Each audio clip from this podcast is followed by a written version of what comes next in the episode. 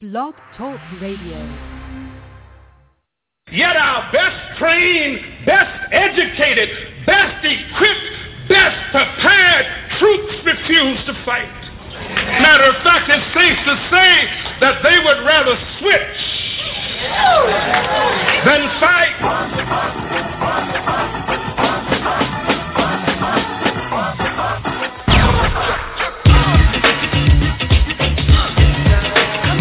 Welcome to another broadcast night right here on the Soul of America Radio. Tonight, you're listening to the Tony Stallings Show. The Tony Stallings Show is brought to you by Blog Talk Radio, hosted and produced by the Soul of America Radio. Comments heard on tonight's broadcast do not necessarily reflect the views of Blog Talk Radio, the Soul of America Radio, or its host. And now, get ready for an exciting blockbuster Fight the Power episode of Tony Stallings. Right here, right now. And now, the man himself, Tony Stallings. 89 the number, another summer. Sound of the funky drummer, music hit your heart, cause I know you got soul. Hey, listen if you're missing, y'all. Swinging while I'm singing. Hey, giving what you're getting, knowing what I knowin'. While the black band's sweating, in the rhythm I'm rolling. Gotta give us what we want, gotta give us what we need. Hey, our freedom of speech is freedom of death. We got to fight the powers that be. Fight the power. Fight the power. Fight the power. Power. Fight the power. Fight the power. Fight the power. We got to fight the power that be. Algorithms designed to bounce with health and that's alive. Designed to fill your mind now that you realize the prize arrives. We got to pump the stuff to make you tough. From the heart it's the start of work of art to revolutionize, make a change, something strange. People, we are the same. No, we're not the same, cause we don't know the game. What we need is awareness. We can't get careless. You say, what is this? Yeah. My beloved, let's get down to business. Mental self-defense of fitness. So let's just show. You got to show the person know. To make everybody see. In order to fight the powers that be. Fight the power. Fight the power. Fight the power. Fight the power. Fight the power. Fight the power. Fight the power. We've got to fight the power that be.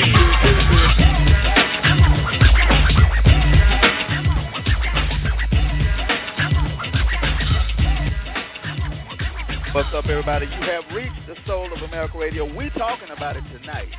But we get some paperwork together. Give me another couple of minutes. We're going to be right on this thing. Get all your aunties, your cousins, everybody on the phone. We're coming right back. Cam, I am. Tony Stallings right here. Hang on. We're going to be right at you in just a few. Until then, fight the power for just a couple of moments. Fight the power. We'll be right back. Fight the power. We've got to fight the power that be. Elvis was a hero to most, but he Elvis was a hero to most. Elvis was a hero to most, but he never meant to me. If he's straight out racist, the sucker was simple and plain. Motherfucking in John Wayne. Cause I'm black and I'm proud. Already I'm hyped cause I'm amped. Most of my heroes don't appear in no stamp. Sample look back, you look and find nothing but rednecks for 400 years if you text. Don't worry, be happy. Was the number one jam. Damn if I said you can slap me right here. Get it. Let's get this party started right. Right on. Come on. What we got to say. Power to the people, no delay. Make everybody see. In order to fight the power that be. Fight the power. Fight the power. What's up, America? What it is? What's up? This is Tony Stallings, and I do believe I have on the line with me. Say it. Cam, I am. That's what's up. Cam, welcome. And I don't know if Cam even know this, but we got a little thing where we're going to be talking Raw, and it starts off tonight, Raw Talk with Tony and Cam. And tonight, as we're speaking, I'm really trying to talk to y'all and watch the TV because it's kicking off again, the topic we're talking about. Cam, what's up? Nothing much, Tony. I'm just ready to talk about this Ferguson thing. And my mother says she's so tired of hearing about it, but she's willing to listen to us tonight. So let's roll, Tony. Hey, Cam, Mom. Hope you're blessed tonight with everything we're going to lay on you tonight. First of all, we're going to hop right in this thing. We got an hour show scheduled. Don't go nowhere. And I want to briefly give a shout-out to the area codes, 229-915-770-334, 617-850-260. I guess that's Georgia. 276-301-317-336. You know how we do. We always give you our area code shout-out.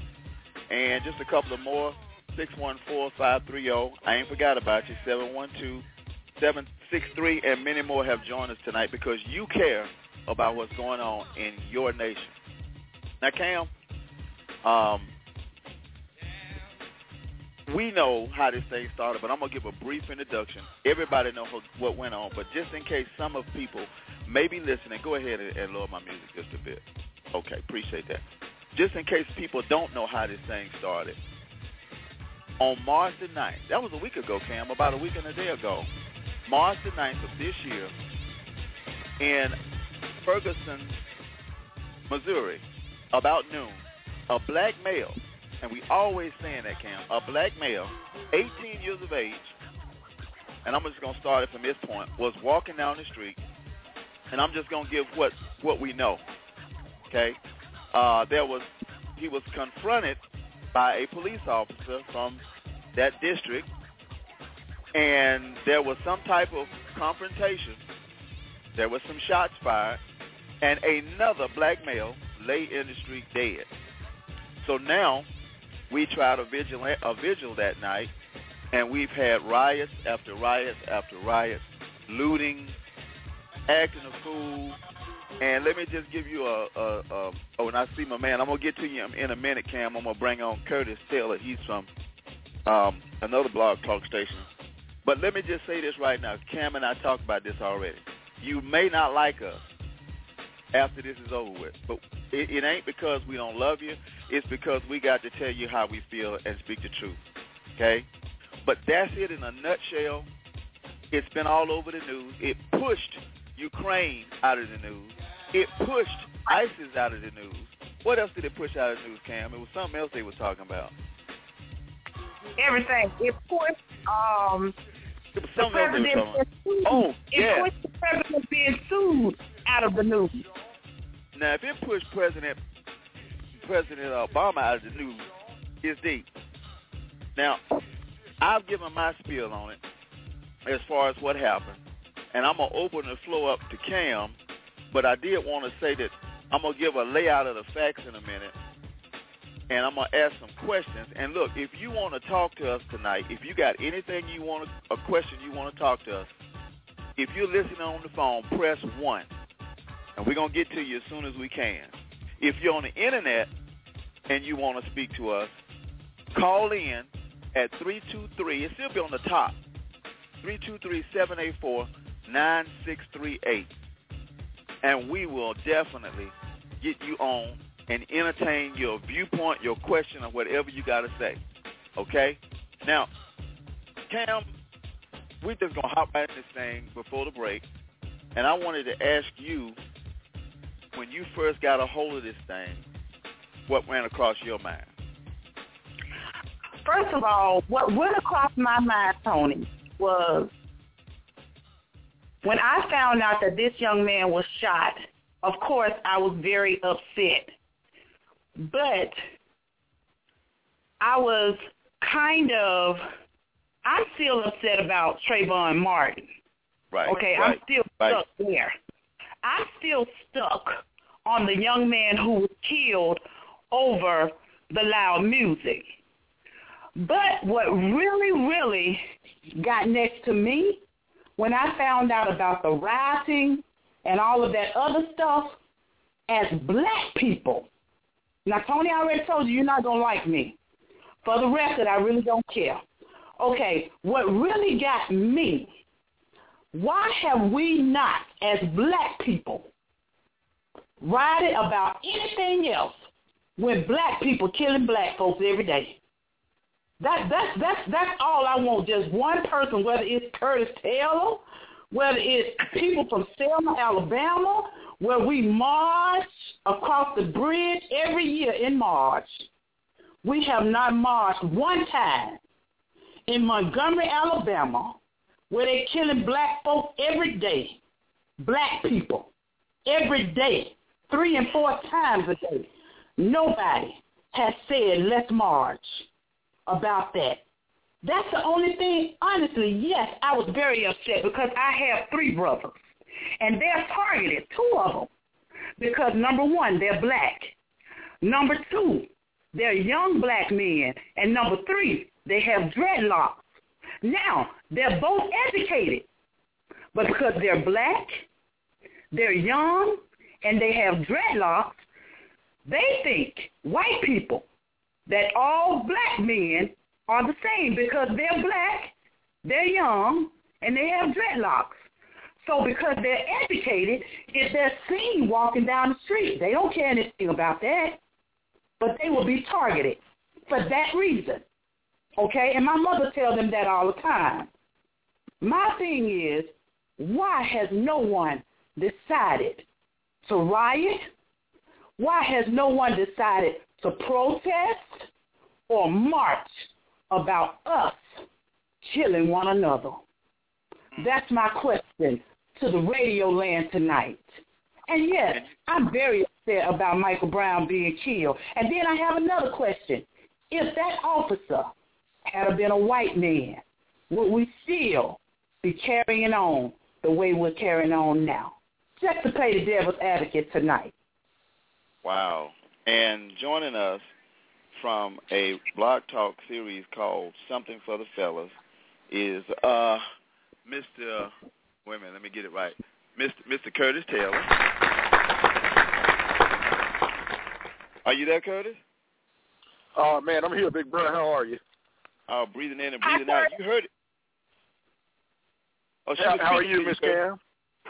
I said, how are you, Miss Cam? How are you? I'm well. How are you? Doing great. Doing great. What you think, Curtis? Man, she posed a question and she even threw Curtis Taylor's name out there. What you think? Well, first and foremost, I feel flattered that she threw my name out there. Thank you, Miss Cam, for the shout out. But that's just a little light humor about the whole thing. But you know, when Tony, as you and I, we've done, oh my God, I can't even count how many shows that you and I have done together. But when this situation arose, you know, I'm gonna just be honest. I was like, oh my God, here we go again. You know, when will it stop? When will this madness cease? When will it end? And then, you know, Miss Cam made a very poignant point earlier when she said, and if I can speak on that for just a second, when she said, you know, everybody wanted to riot and protest and loot and pretty much destroy our own businesses and things of that nature. But she said, where are the marches and the protests and things of that nature when we have black-on-black crime that's at an all-time high on a daily basis? And if I could just speak on that for a second, in my humble opinion, it's almost as if we've become conditioned. Like that's the acceptability of the status quo, if you would. It's like, okay, it doesn't matter when they're doing that to each other because they're going to do that to each other anyway. That's pretty much the way society is dictating this type of thing as it stands in this present day and time.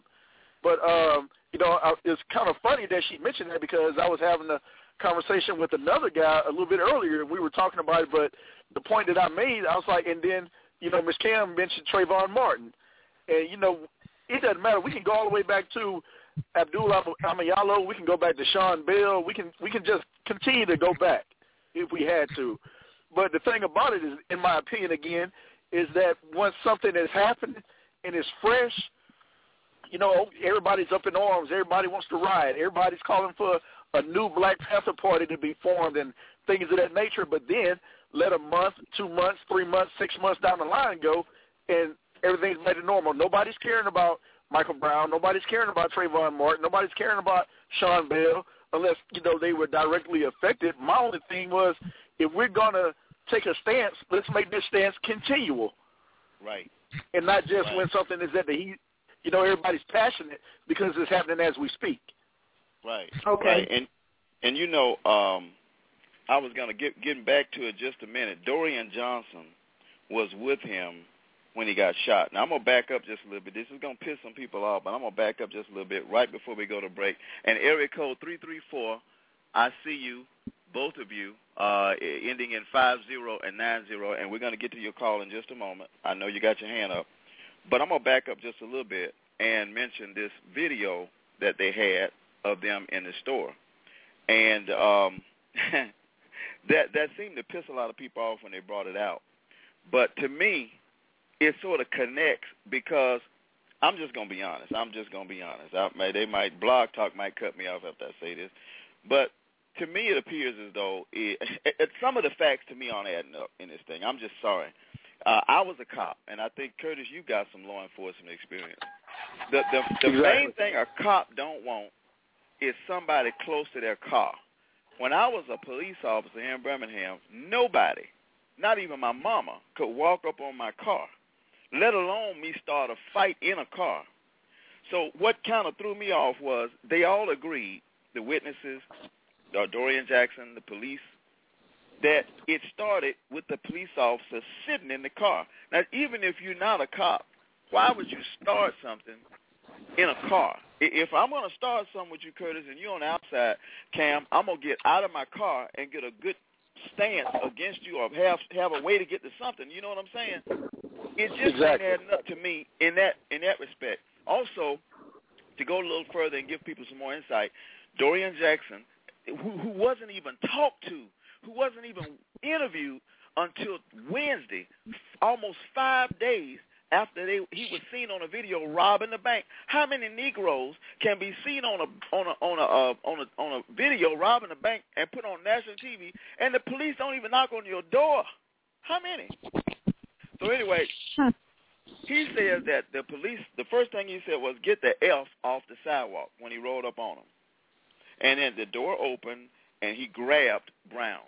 Now, I'm going to stop there because I got a few more things to say when we come back, and I really want to get to these two calls in a minute, but I really want to get to the meat of what I'm saying and go ahead and piss a few people off and let them deal with us on the other side of a very quick break, because I think that we're overlooking something that is a lot larger. I think Cam mentioned it. Curtis mentioned it. But when we come back, we're going to go to the phones, and we're going to get to the deep root of what's going on. So hang on. Give us about 2 minutes. I got to get some paperwork together, talk to Cam and Curtis. We'll be right back. Don't go nowhere. I got some stuff to share with you that's going to make you call me the bad guy. And that I am. I'm the bad guy. Be right back.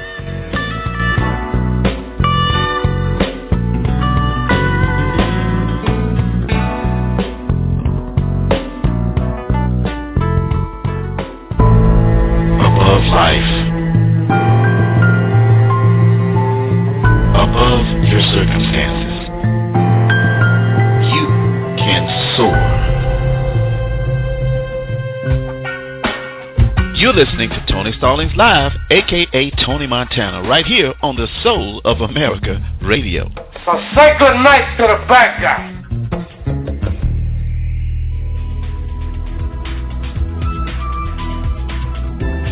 Each and every Monday night at 8 o'clock Central, 9 o'clock Eastern, you don't want to miss Hope and Healing, a journey to wholeness with your host, J.R. Thicklin. He talks about the abuse of domestic violence and domestic abuse. You don't want to miss that show. It gives you an opportunity to grow. It gives you an opportunity to facilitate victory in your life. So join Jay next Monday night, right here on the Soul of America Radio, or go to www.soulamericaradio.com for more information. And tonight, if you're wanting to speak with Tony, please press 1 if you're already holding on the phone. If you're listening on the internet and want to get in on the conversation, Dial 323-784-9638. And you can press 1 if you want to talk also. Thank you for joining us.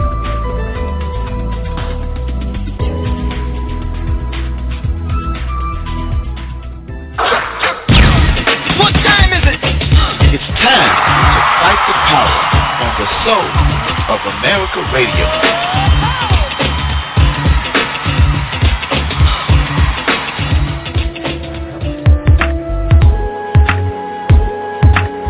And welcome back to the Tony Stallings Show, right here on the Soul of America Radio, where we are fighting the powers that be.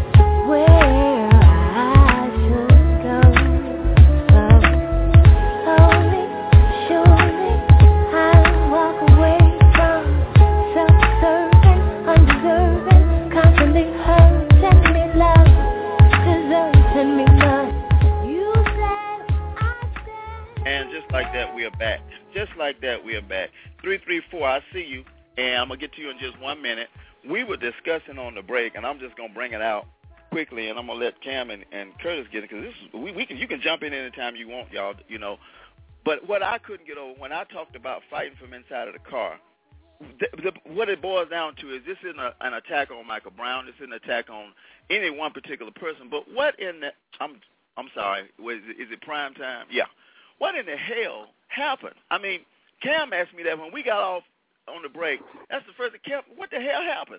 We got all this information out there, but nothing tells us what in the hell happened. I can't put it together, so I gave my little viewpoint, that what I read, and that was that there was some kind of discussion, and then according to what I'm reading, they started fighting. Officer in the car, Michael Brown leaves, puts his hand up, officer shoots him. Do you have anything else on that, Cam or Curtis? Anything else on that? Well, Tony, it seems like, okay, from day one, because to be honest with you, I didn't start following the story until you started posting things, and then I started seeing things on another Facebook post, and then, of course, my brother's friend who lives in the area. But from day one, it seemed that this young man, who's totally innocent, who did nothing, was simply walking down the middle of the street, and a police officer basically came from nowhere and just shot him down like a dog. That was my perception from day one. He wasn't doing anything. Him and his friend Dorian was coming from the store. He was about to go to college. He didn't do nothing. Police officer riding down the street, patrolling the neighborhood. This young man, he said, whatever he said to him, he threw his hands up in the air and said, "Don't shoot," and the man shot him down like a dog. That's the perception that I got from day one. You too, Curtis. Am I wrong? Did you get something like that, Curtis? Actually, when I did the research on it, and using law enforcement connections that I still have, and I know you do the same thing, Tony, the information that was relayed to me was, you know, Mr. Brown and Mr. Jackson, I mean Dorian, they were walking in the middle of the street, and all it should have been was a simple warning of them, get out the road, or I'll cite you for jaywalking. That should have been the protocol of the whole thing. But as we've learned, once we pride ourselves on getting the facts and the research, when the officer Williams pulled up on the two individuals, the two young men, some words were said, some racial epithets were thrown around, and he pulled up on them. But like you said, Tony, and you know, with both of our backgrounds in law enforcement, there's no way in the world we're gonna approach anyone while talking trash, while buckled in our seatbelt in a cruiser. That's just not going to happen. We're going to be out of the vehicle where we have every means or avenues of, whether it be a defensive posture, wherever the case may be, to first and foremost protect ourselves. Now, with that being said, the other information that was gathered with me was that he didn't, Mr. Brown, did not reach for his weapon, but the officer unholstered his weapon, and doing some type of scuffle, a shot was fired, and Mr. Brown was hit. Now, when Mr. Brown was hit, of course, any natural reaction from any human being on the face of the planet, you got shot. Hot lead, piercing flesh, burns. Of course, your first natural instinct as a human being, you're going to run. Right, but it got to the point to where doing the running, you know, Mr. Brown decided, like, look, I've been shot. I need some medical attention. You know, I'm going to stop running with my hands up in the head. And we got five that have come forth, five eyewitness accounts that verify the same exact story. Raise my hands up in submission. Hey, I'm unarmed. I don't have a weapon. More shots were fired. Young man laying face down on the concrete dead. Wow. And so we've been talking about, for those of you. Go ahead. So that's pretty much the facts of what happened. And go ahead, man. We're going to go ahead, man. Well, make your point. I for those of you just joining in, I see we got a few more callers. We've been talking about Michael Brown. We've had a break. And it looks as though they have just become violent again in a protest, according to CNN now. And they are clashing now. The police have armored vehicles, and they are dispersing tear gas as we talk. Oh, my God. Now, we're going to go to the phones because I want to get other people involved. We got a boatload of people wanting to talk. I'm going to open it up. And people are texting me, Tony. Okay, and you will hear something that says you're unmuted. That means that you're on the air. And I'm going to go to area code 334, and you're on the Soul of America Radio Raw Talk. Can you hear me? Area code 334 ending in 50. Oh, yes, I can hear you. I didn't know you were talking to me. Yeah, I'm talking to you. Well, welcome to the show. What do you think? Thank you so much. This is Angela Benjamin. I do want to identify myself. Hey. Hey, Angela. Hey, y'all. How are you? I am doing fine. Blessed. I can't complain about a thing. Okay. Well, go ahead and tell us what's going on. Tonight, I think I'll be Andrew B. Cam, and tell you what Andrew B. thinks about this. And first of all, I want to say we're dealing with two different crimes, and all of this that I'm about to say is my opinion, and I will state some facts that we know. We're dealing with two different crimes here. First of all, there was the stealing at the store of the cigarillos, and Michael Brown should be alive to pay for that crime, but he is not. The second crime that we're dealing with is the murder of Michael Brown. We know that the officer had no idea at the time that Michael Brown had taken the cigarillos. How do we know this? Because the police, when they made a statement at first, they did say that. This guy, they were walking in the street, and he decided to confront them about walking in the street. Now, they could have gotten on the sidewalk, but they didn't. But not getting on the sidewalk does not warrant my execution. Let me put it like that. It does not warrant my execution. We have all of these eyewitnesses, but one particular eyewitness was tweeting at the same time this was happening. This guy was tweeting, and I'm not going to call his name because people have told him to lay low. He was tweeting at the same time, and it's easy to find on the Internet.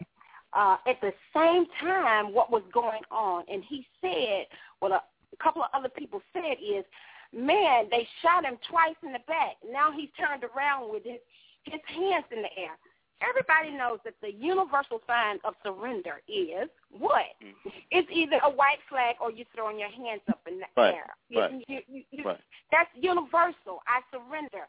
After he was shot in the back, they say he turned around, and then the guy, he said a lot of curse words, but he was describing, he was upset. He said, I'm hyperventilating now, and he said all of these shots are going off in the air. That is the second crime that we're talking about. So we're talking about two different crimes here going on, in my opinion, that happened. Well, Andrew, let me ask you a question. Would we be on the phone now if that cop was black? Would this be a discussion if the cop was black that shot him? Well, this is your radio show, so. No. I guess let me rephrase the question. Would it be all national? Would it be a national attention? Would it be national attention if the police officer that shot him was black? I think so, because at first people thought the man was black. They were even angrier when they found out the name was Darren Wilson. And then they started saying, and he was shot by an N-word person. And they became even angrier from what I saw and what I was reading. They became even angrier. So I think people have a disdain for thug cops, period. Whether that thug cop is Hispanic, black, or white, they have a disdain for thug cops who are sworn to protect, So I think it's cops who are out here harassing, because if you look in one of the pictures that were going through Facebook, people started putting up a barrage of all kinds of cops harassing people everywhere after Michael Brown. You saw black and white cops that they were displaying, but so I think it's a disdain for thug cops, which overshadowed, because of media spin, it overshadows the good cops. There are some out there, but because of media spin, we don't hear about the good cops, and because of media spin, we don't hear about ceasefire, stop the violence, the interrupters, the petitions, the organizing. Because of media spin, we only hear about the looting. We don't hear about the people who stood guard in front of the businesses and say, we're not going to allow you, these are black people, we're not going to allow you to loot these people's businesses. Because of media spin, we only hear about the looting part, the knuckleheads who are out there looting in their own neighborhoods because of media spin. Well, let me ask you this. Cam mentioned earlier, and I'm going to let you go. We got tons of other people, but Cam mentioned earlier that we really focus on these things here, but we don't focus on black crime. And I kind of agree with that. I got some statistics on that. You know, the black male between 17 and 29 is when you think of homicide in the United States, if you look at it statistically, that is what the picture is, a black male between not a black female, a black male between 17 and 29. So do you think and their killers are predominantly, mostly, according to statistics from the the Justice Department, of the same race? So and this is going to piggyback off the last question. Are we focusing? Are we just focusing on racial? Because if so, we're killing each other more than the cops are. Okay, let me tell you what I feel about statistics. Just did a production on statistics, as a matter of fact. I can just about come up with whatever statistics I want you to believe and put it out there as long as people will support it. Most people are killed, Tony, by people who look like them. So what in turn does that mean? White people are killed by who? They're killed by white people. But we hear more about black-on-black crime because I just got through talking about media spin. Now, black-on-black crime is everywhere. It's everywhere, but surely there's white-on-white crime. But we don't focus on that part because we are a racially charged nation. You said, what are we focusing on? What are we focusing on? Are we focusing on race? Yes, we're focusing on race because we're racially charged here in the United States. And until we talk about this big old elephant that's standing in the room that we cannot see, we will still be talking about race. We will still be focusing on race. We will still categorize these murders.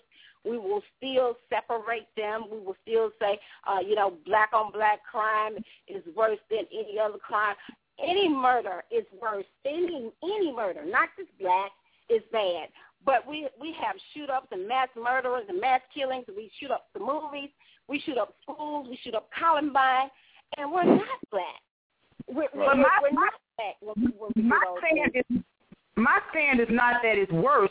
My stand is that it happens. That's what my stand is. It happens, and that it's not addressed as much as it is when a white cop shoots a black person. That's my stand. Yeah, Yeah, and I understand that.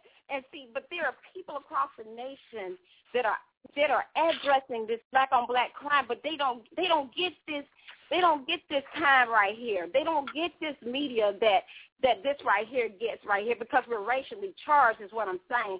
We have a group called the Interrupters going across the nation from California to Chicago. We have Ceasefire in Chicago. We have Stop the Violence campaigns. We have petitions with millions of signatures and all of these kinds. And, of course, you have marches where people are getting away from marches because they're tired of the figureheads that are doing them. But we have all of this organizing going on, but they don't get this time right here. They don't get the time because people, certain media does not want them to have this time right here. It's better to say black on black crime, and it's better for me to put that out there more and more. Wow. Well, Angela, I certainly appreciate the intelligent response and the validity of what you shared. You got to join us more than tonight, okay? You got to come back again. I will. I definitely will. Usually, I just listen in. I'm when Cam puts it up, I usually call in. I usually just dial and listen. And so I love the show. Oh, well, Cam, you got to put it up because she won't listen if I put it up. It got to be you, so you put it up. You got anything for Curtis? Yes, thank you, Cam, for letting us know and informing us by way of Facebook, Cam. You're welcome. Thank you so much. All right, thanks a lot, and you call back soon, okay? I will. I'm going to call you. All right, and I don't know. I agree with what she's saying, and just to clarify something, he didn't steal. Michael Brown did not steal anything. He robbed. It's a difference. When you steal something, right, that's theft. And theft means that you take it without the person's knowledge. But when you rob somebody, it can be strong-armed, it can be armed, it can be several kinds. But a robbery in most states is a felony, a strong-arm robbery. And it depended upon the degree. If I hurt you really bad, it can be a one felony, a first-degree felony. A first-degree robbery or whatever. So I've heard a lot of people say he stole us. He didn't steal them. He robbed. He took them. So what you? I mean, we got another call here, but I kind of wanted to stop for just a second and ask Curtis. You still with us, Curtis? Oh yeah, I'm still here, Doc. I'm still here. Yeah. Now, Angela is I know her. She's from my hometown. Some of the points she raised, but do you agree with not necessarily what she said, with her take on the black on black crime that it's just like across the board? There's white on white crime, black on black crime, and why should we focus on that?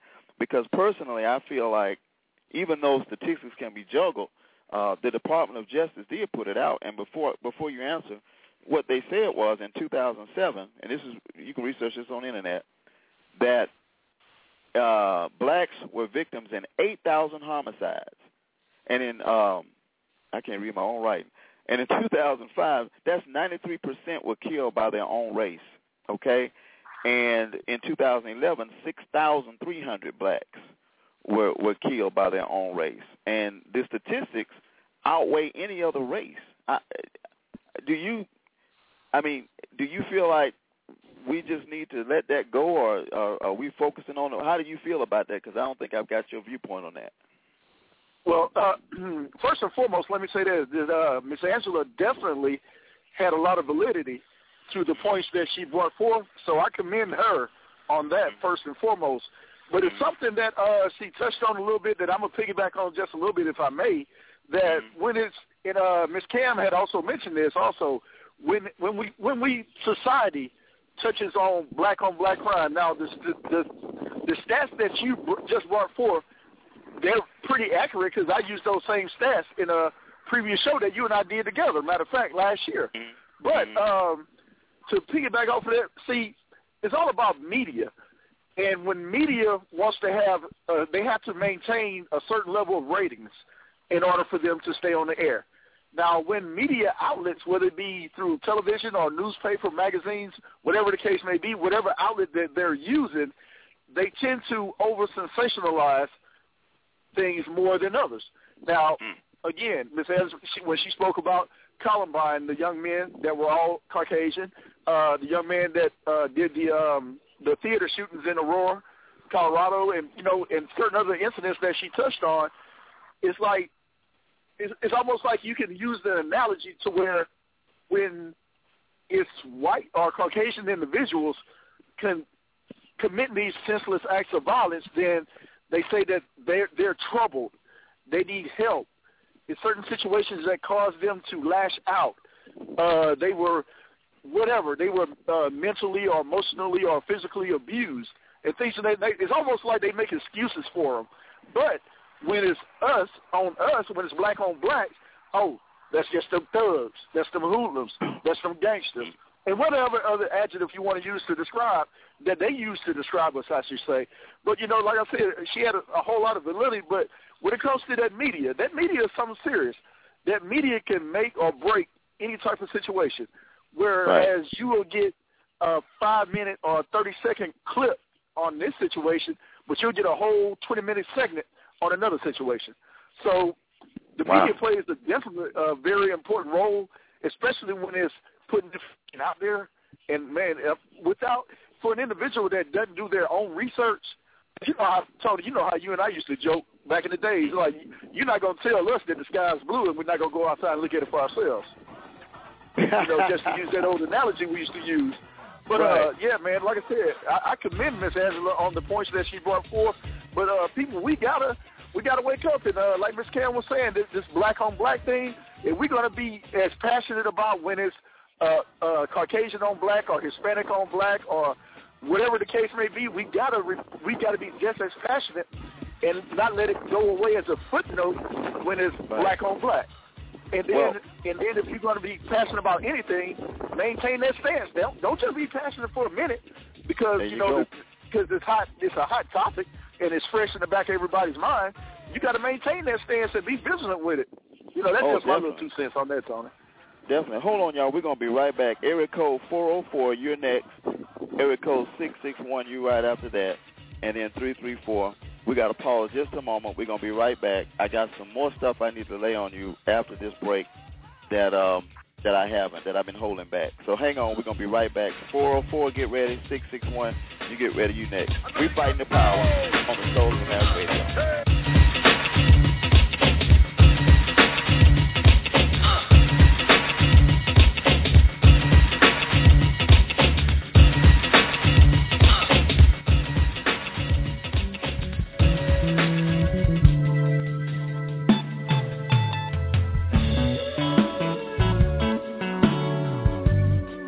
You're listening to the Soul of America Radio. If you're holding right now on the phone and you want to make a comment, press 1. That will put you in the caller's queue. Our engineer will see that you want to get on the air, and they'll put you in contact with the host. Otherwise, if you want to listen online, just go to www.soulofamericaradio.com and look for live stream, or just simply follow the instructions. Also, if you see a link to this anywhere on Facebook, that is a live stream post. Thank you for your cares. Thank you for your contacts and concerns. We are the Soul of America Radio.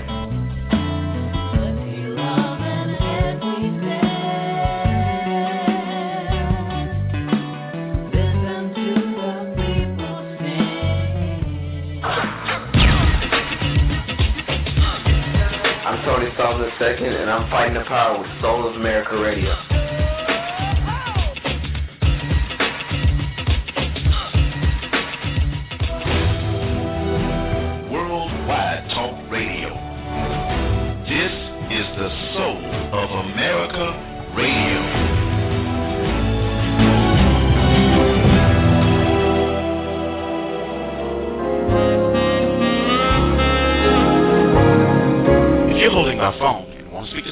Press 1. Otherwise, dial 323-784-9638, and you will be connected. And now, welcome back as we fight the power right here on the Tony Stallings Show on the Soul of America Radio.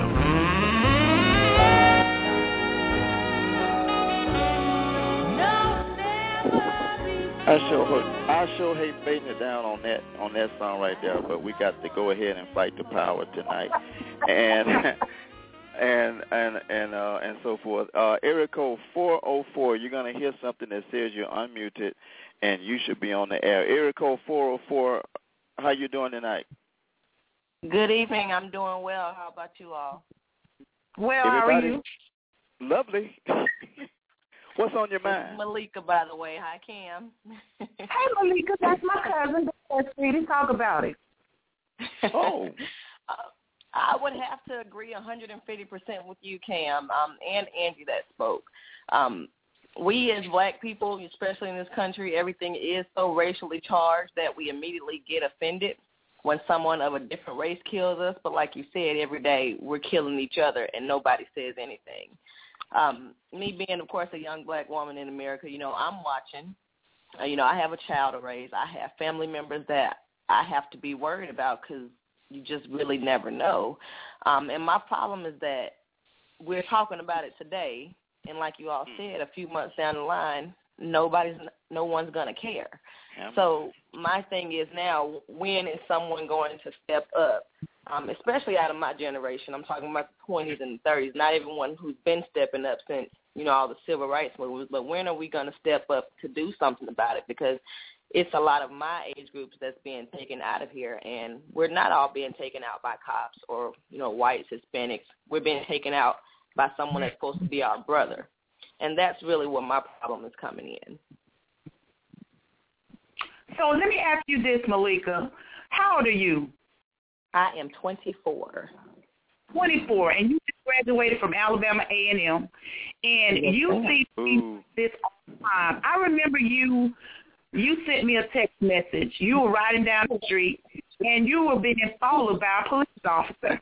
And what did I tell you? To just stay calm. Right. What do you think happened in that situation, just briefly?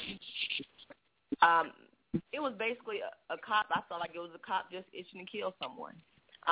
I don't think he really thought that his actions would get as much attention as it's getting. But I just feel like his hand was itching to kill because if he shot Michael Brown in the back and Michael Brown had his hands up, Michael Brown was not a threat to him.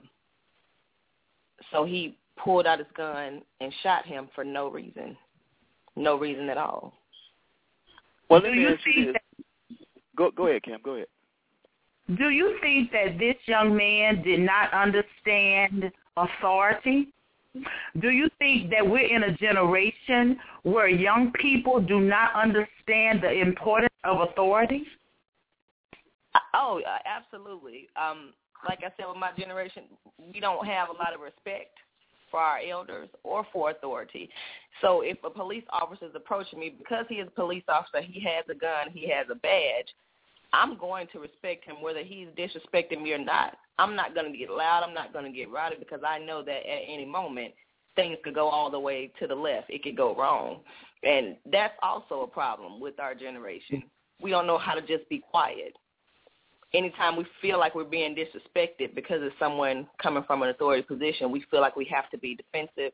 We have to talk back. We have to, show that we have some kind of power. And that's probably a part of the problem. Like I said, even though Michael Brown had his hands up, because the officer was an authority figure and he may have been cussing at him or whatnot, whatever the situation may have been, I'm sure if Michael Brown had not cussed at him or hadn't a friend, they just got off the sidewalk and moved on, things probably would have went a little bit differently than they did that day. Malik, let me ask you something. Curtis, jump in there anytime you want, but quick question. What would it be national attention if the cop shot him was black? Do you think it would be all over CNN like it is now to this degree? Not at all. Not at all. I don't think so. I think if the cop was black. Why is that? Because I'm trying to find a good way to say it. I just feel like sometimes we as black people just want something to be mad at. We want to be mad at the white man for some reason.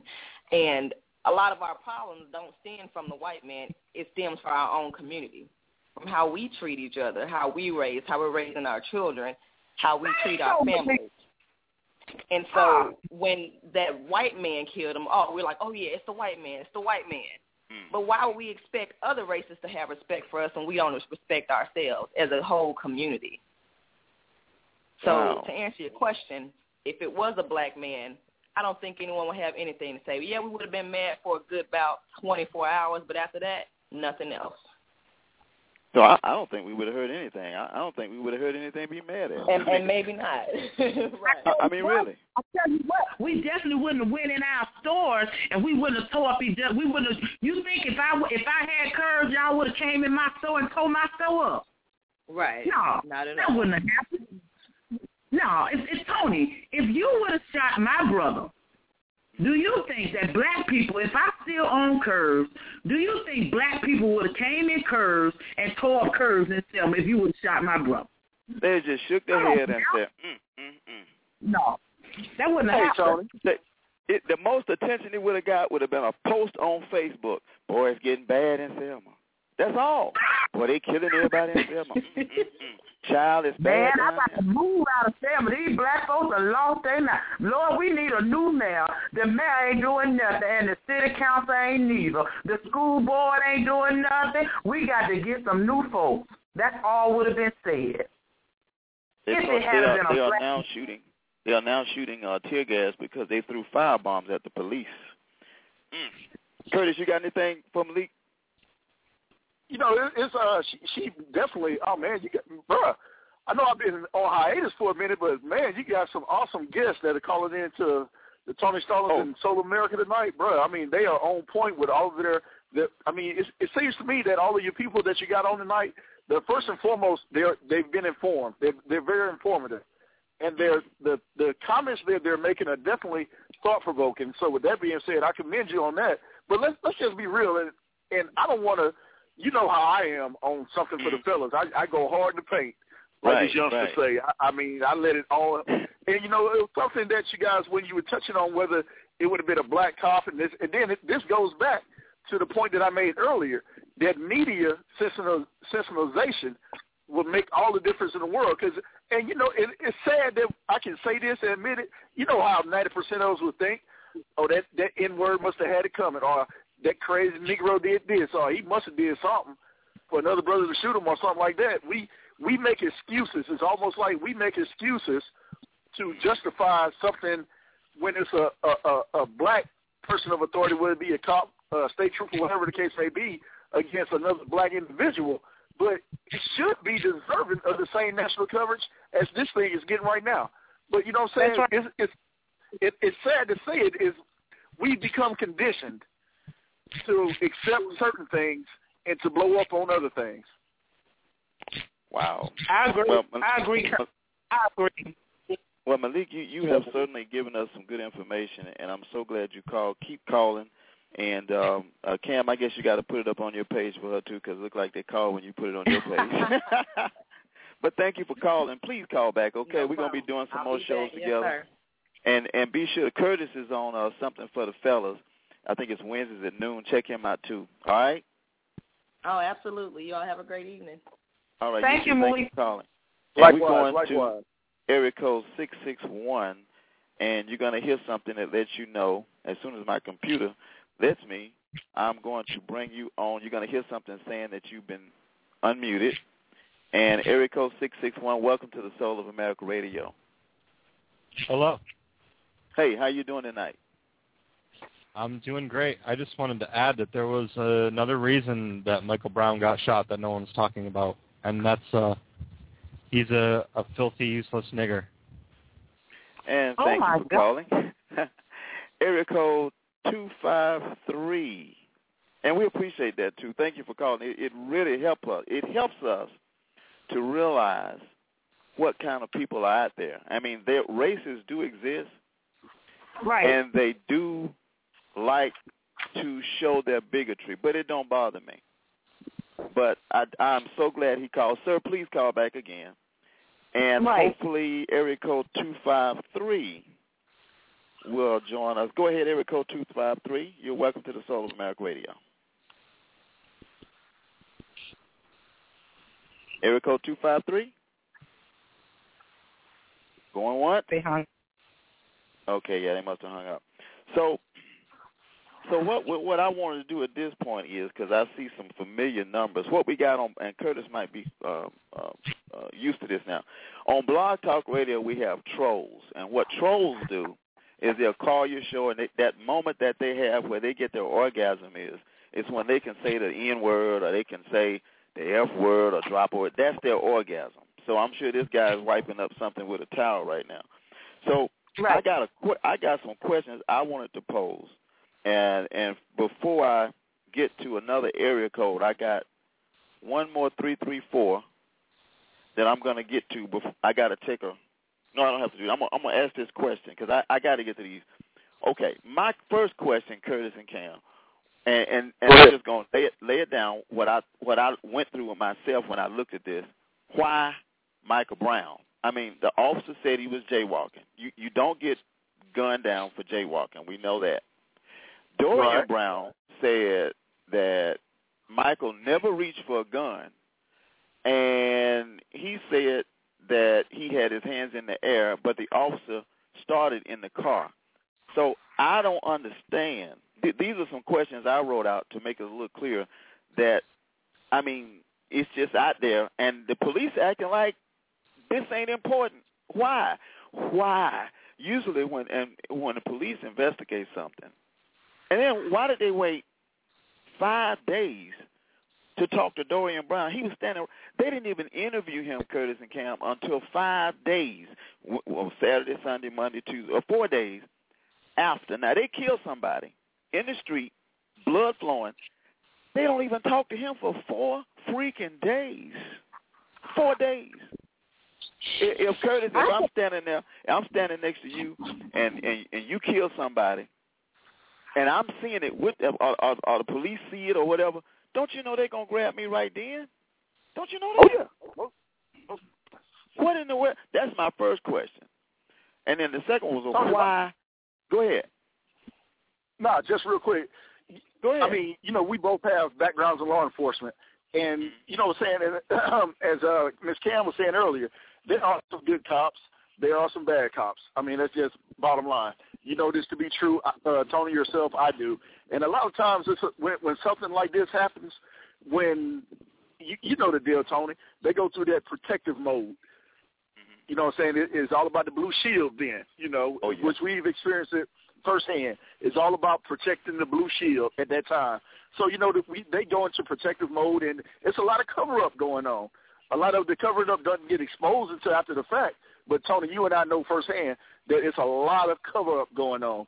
So with the time lapse that it took just to get the interview with Mr. Jackson, with Dorian, I mean, you know they were trying to dot all their I's and cross all their T's, man.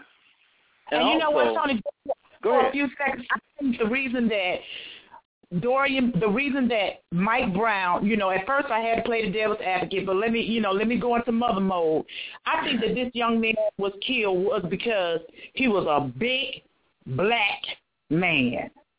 You know, right. Whether he, you know, he was jaywalking, but he was a big black man. And this white man rolled up on a big black man walking in the street. And if we look at the media, Dorian Jackson, he was not that big.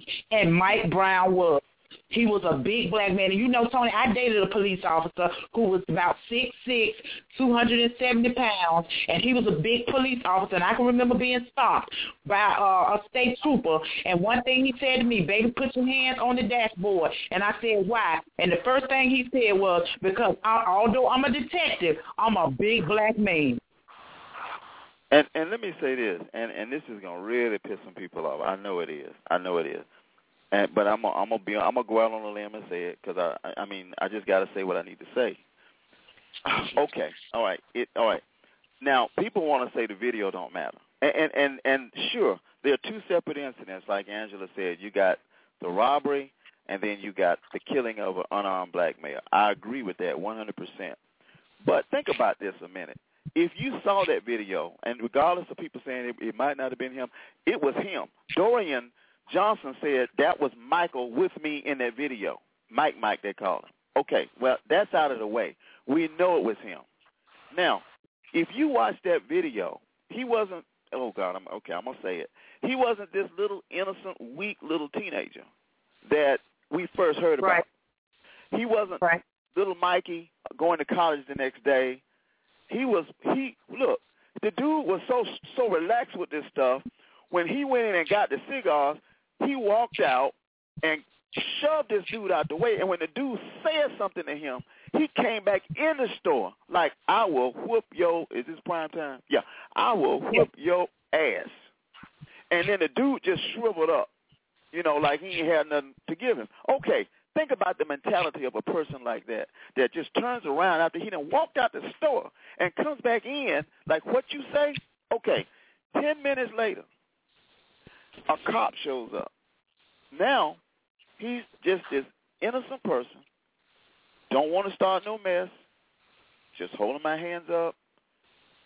Cop reaches out of his car, pulls him in the car, tries to pull him in the car, is what Dorian Johnson said, trying to pull a 6'4", 260-pound black male into his car. While he was doing that, apparently there was some struggle with the gun.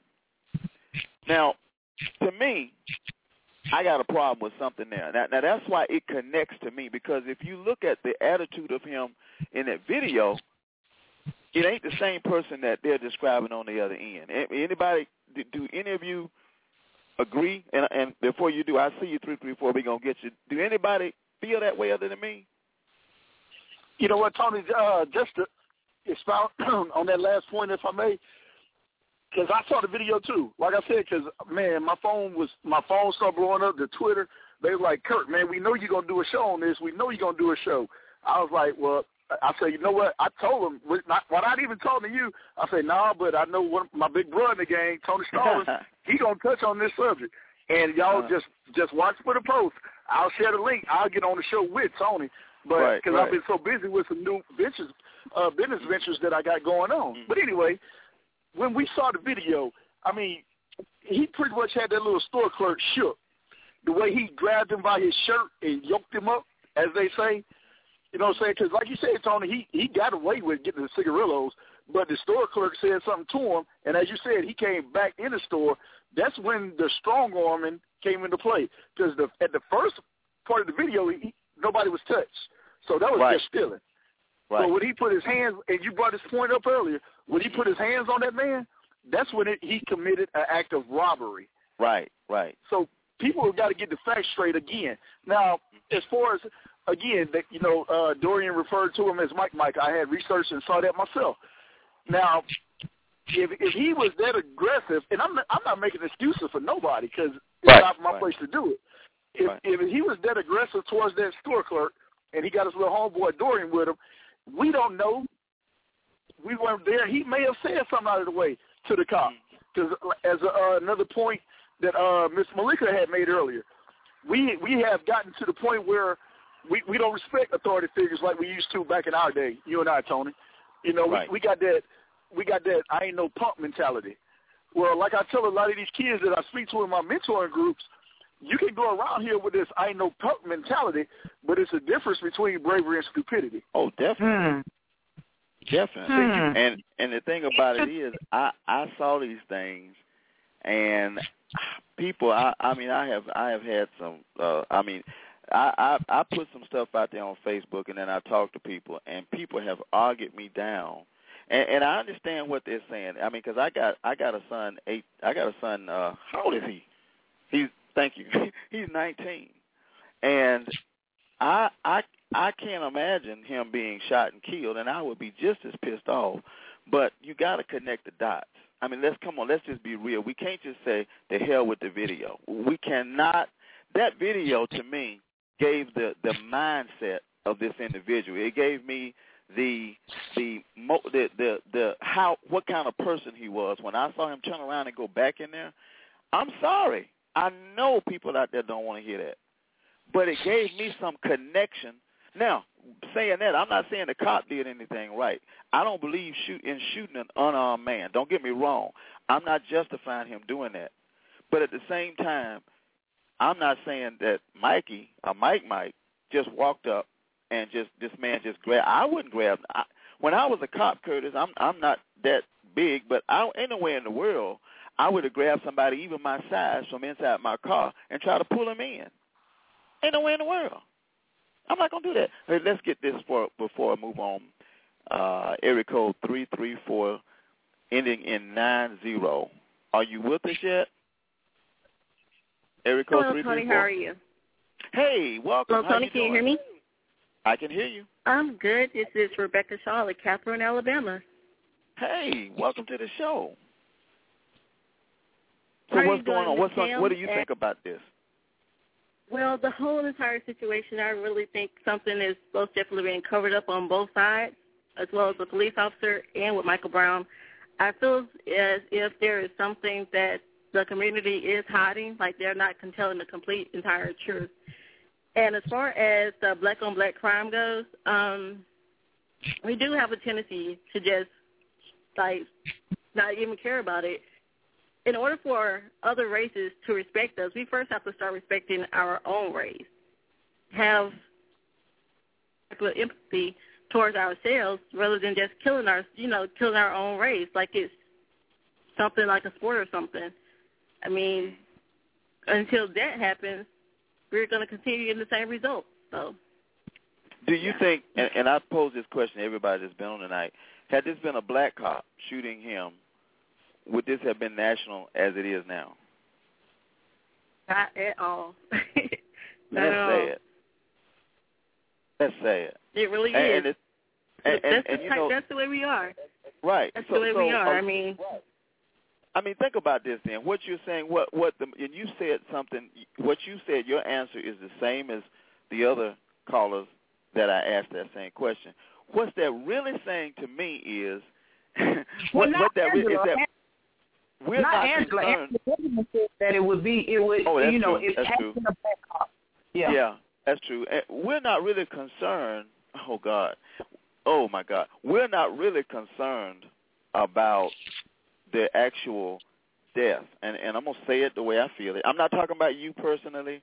I promise I'm not. But I am black too. All of us on this appear to be are black.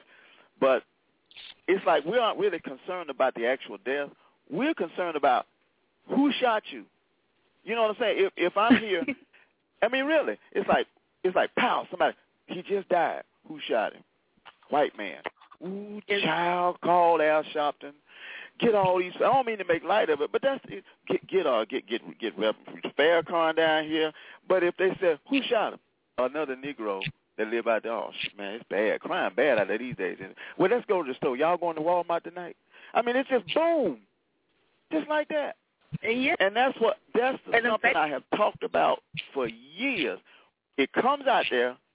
We all are outraged as soon as we find out that's a white man. And then 2 weeks later, we don't even know who Michael is. We don't remember his last name. Trayvon who? That's right. Exactly. Another thing is, as far as these statistics goes, it's like if you were to actually get on Facebook, World Star Hip Hop, you actually do see a lot of those, like us committing crimes against one another, beating each other up, posting it on Facebook just to get likes from it. I mean, we're entertaining ourselves by beating each other up or either killing each other. Oh, we're setting ourselves on fire to get entertainment. I mean, that's... Right. Exactly. We need to grow up, point blank, period. We, as a race, need to grow up. That's true. I'm sorry, Cam. You were saying something. I'm sorry. It's a delay here. What were you saying or asking? No, I was just saying that she's right. We, as a people, and as far as that video is concerned, I do believe that the timing of the video was to take attention off the officer and to put attention on Mike Brown. But I also believe that we as people have, Tony, as ministers, we, I do have to go spiritual, that our fight is not against one another, that there has been an attack launched against the black man. The Bible says in St. John 10:10 that the thief cometh not but for to steal, kill, and destroy, that the black man is killing one another. And now we are basically stealing and destroying the community. And that's all they're doing in Ferguson. They are destroying the communities. I just saw a picture on Facebook on my friend's page who lives out there where they are literally standing in front of their businesses to keep people from stealing from one another. So the communities are being destroyed, and it's us that's destroying our own communities. And at some point, we have to change our minds. As black people, we don't. I don't care if our hands never change, if our feet never change, until we change our minds about how we feel about one another, about how we care about one another. Things are always going to remain the same. We're always going to think that we can always step on one another's feet and think that it's okay. We have to change our minds. Yeah. The mindset is. The mindset. And you guys actually feel comfortable see a young black man walking down the street and has his pants hanging, sagging off his behind. Do you feel comfortable if you have that person walk up behind you? Well, let me tell you this. I know Cam got a good answer. Let me tell you, when I was a police officer in Birmingham, and I didn't think I was profiling, but when I saw not just the pants sagging, when I saw hoodies at night on the side of the street walking in the dark, I always swung around. And it's not I'm not saying it was a racial thing because I'm black.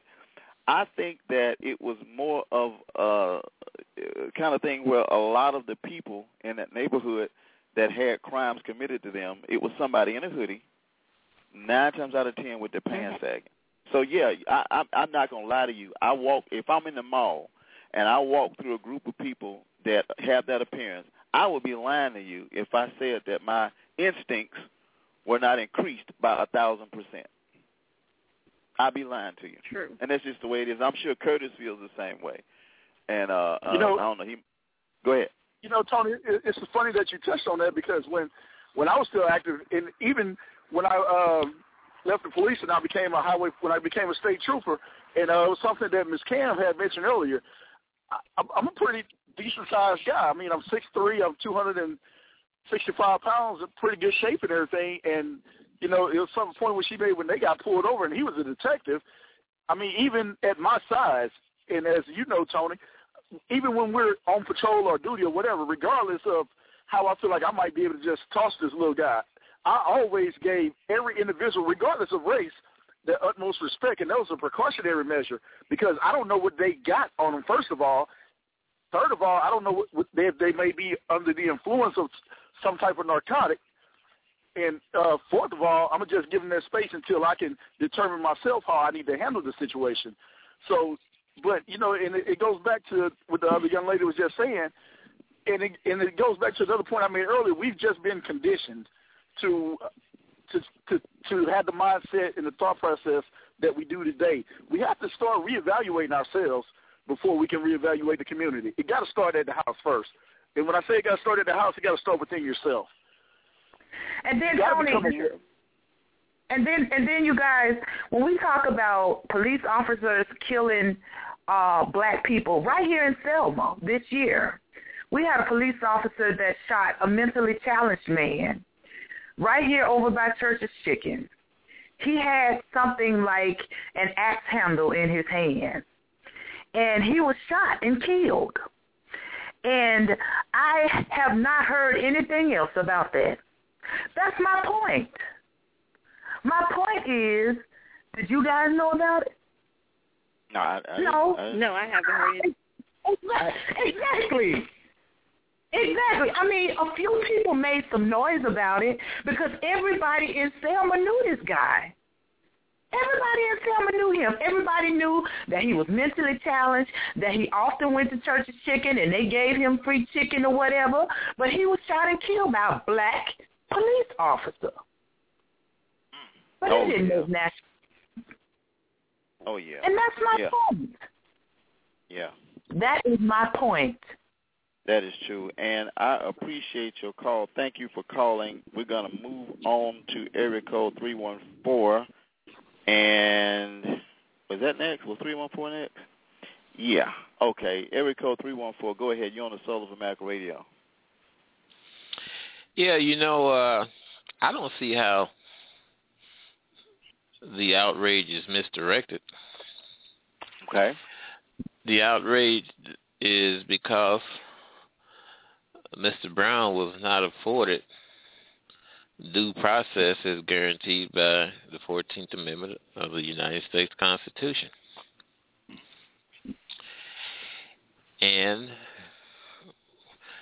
according to three eyewitnesses, the man was murdered. The police are not supposed to be a judge, court, and jury. They're supposed to apprehend criminals or potential criminals and bring them in and book them. And they're supposed to have their day in court. So that's now, what the outrage initially was for. That same outrage that you're condoning, and I condone it as well, that same outrage, why don't, and Cam alluded to this earlier, why don't you carry that same outrage? And let me say this. When Trayvon Martin had his trial, from the day he was killed to the time we heard not guilty, there was 11,000 young black men killed. Why isn't that outrage there? That's what we mean by misdirected. In other words, well, the reason why? Go ahead. Well, if you see what I'm saying, you wouldn't be asking me that question. The reason why comes because you had a police officer that murdered a man, and the protest began. Now, the people in this city, which I live in, we don't condone criminality, but we do. Wow. We do respect our ability to protest according to the First Amendment of the United States Constitution. The criminality that you see is going on by those who've seen an opportunity to do what they wanted to do. Even the family itself said that it does not condone violence. Others that spoke, politicians and leaders and community leaders and so forth, say they do not condone violence. So if the killer of Michael Brown was a black police officer, you're saying you'd be just as outraged. We're outraged because the police, no matter if it's black or white, there have been cases when black police officers have done similar things, and they have went after me. In another city called Pagedale, Missouri, you had a black police officer do something similar, and we went after him. Well, when you say we, who are you speaking of, may I ask? The public. Okay. All right. And I can appreciate that because in my personal opinion, this really isn't about race. But in the same time, no, it is. That's not true. It is about race. Well, I said at the same time it is. It is about race. When you look at the history of that area, you look at the history of this, and you got similar things where you're going on. But how can? Well, let me say this. And right it is here. About race. Let me pose one more question to you before we got to move on. We got another caller. It's amazing to me how people tend to assume. In other words, if it's a white cop killing a black man, as opposed to a black cop killing a black man, we naturally assume it's racial because that's our innate thought process. That's what we, like one of the earlier callers say, we tend to lean toward the racial side. We pull the race card. In other words, it's easy to say it was race. We don't know what was in that man's head, Darren Wilson. You don't know. I don't know. But we can say because of the community, it's racial. Go ahead. Well, yes. You look at the police department, and you know what the racial makeup of the police department is the same as the racial makeup of the fire department, the city works department. You have a community where whites have moved out, and the administrative and governmental portion of the city is still intact. You had another city right next to that, Dellwood, with the case of Eleanor Reasonover, who was one vote of a jury from being put to death and spent 16 years in prison for something she didn't do because the police chief withheld evidence in his bottom drawer.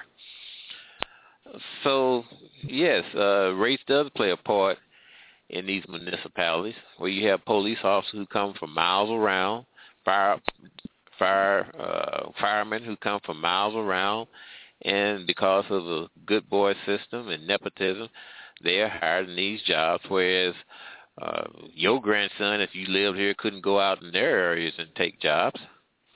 So that's the demand. We demand. Why? Because they won't hire you. Why?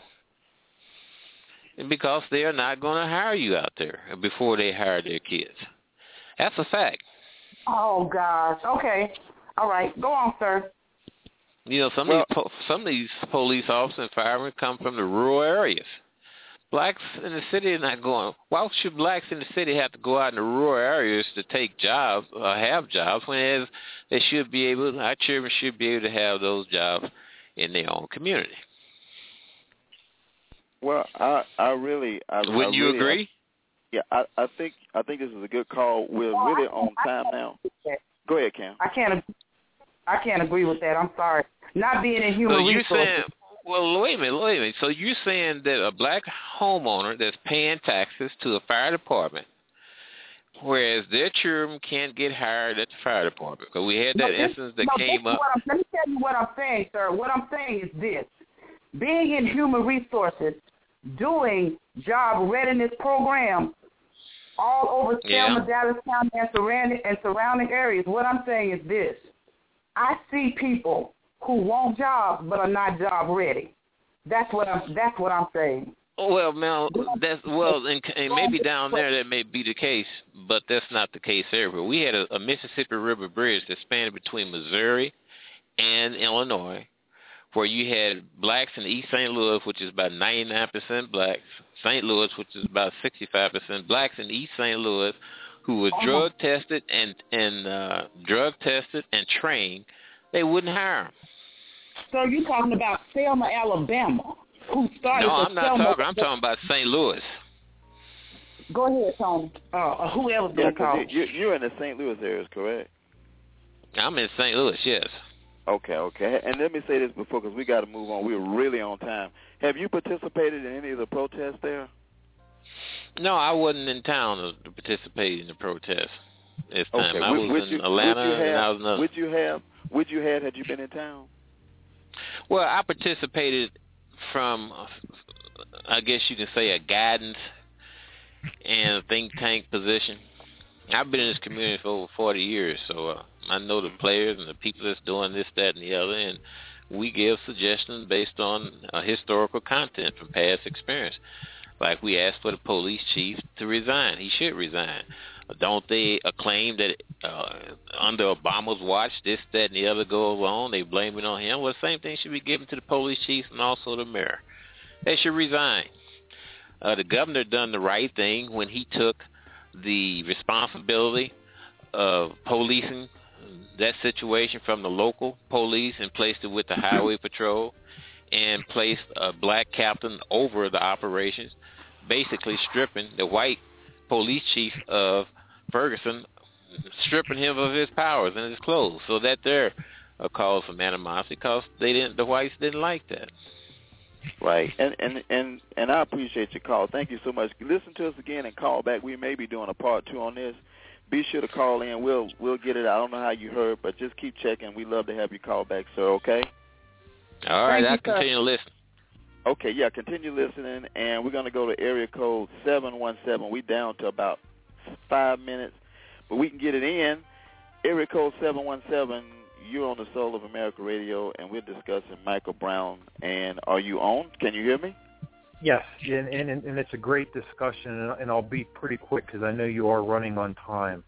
Okay. When I look at this situation, it's so unfortunate, but I'm looking if it goes to court. Now, tonight it was reported by the New York Times that Michael Brown's family's, the person that did the autopsy, said he was shot 6 times, but not in the back. The problem I see is the witnesses that saw it, all 3 witnesses said he was shot in the back. Now the information's coming out that all the shots were from the front.